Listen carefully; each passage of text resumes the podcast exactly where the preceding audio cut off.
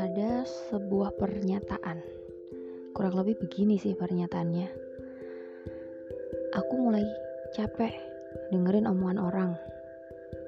Ya, setiap orang pasti punya fase lelahnya sendiri ya, fase capeknya sendiri. Jadi aku juga pernah nih baca quotes di Instagram yang kurang lebih begini bunyinya. Kamu gak bakal bahagia kalau selalu mikirin perkataan orang padamu. And, yap, aku setuju sama kata-kata itu.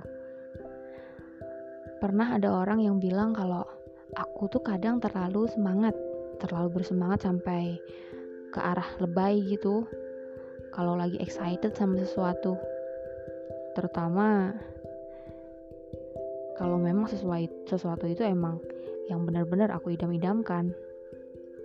Tapi ya udahlah aku coba untuk jadi pribadi yang lebih tenang lebih kalem. Ya flat aja gitu. Eh beberapa hari kemudian ada yang ngatain aku nih. Katanya aku tuh nggak asik dan terlalu flat kalau menanggapi sesuatu. Jadi aku mulai harus ngikut yang mana gitu dan akhirnya overthinking lagi overthinking lagi tiap malam overthinking susah tidur. Ya gitu deh.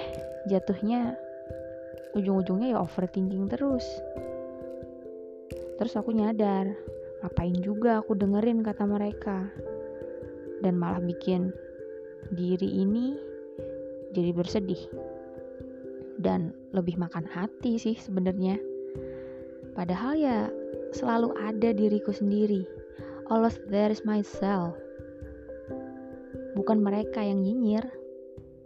Emang sih awalnya itu tuh susah banget. Susahnya itu pol-polan.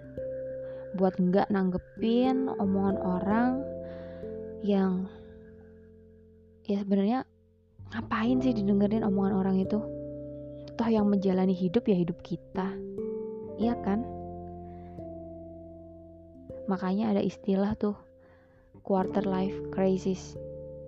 Ya emang di usia-usia segini nih di usia 20-an apalagi banyak pertanyaan-pertanyaan yang tak terduga yang bikin kita jadi ah ya mau gimana? Perihal takdir kan bukan kita yang menentukan takdir sudah ada yang mengatur. Ya kita tinggal jalani aja lah alurnya percaya aja bahwa skenario terbaik itu adalah skenario ciptaan dari Tuhan yang Maha Esa. Jadi menurut aku sih ya dengan dengerin kata hati itu juga salah satu menghargai diri sendiri. Dan salah satu bentuk mencintai diri sendiri. Mungkin itu aja sih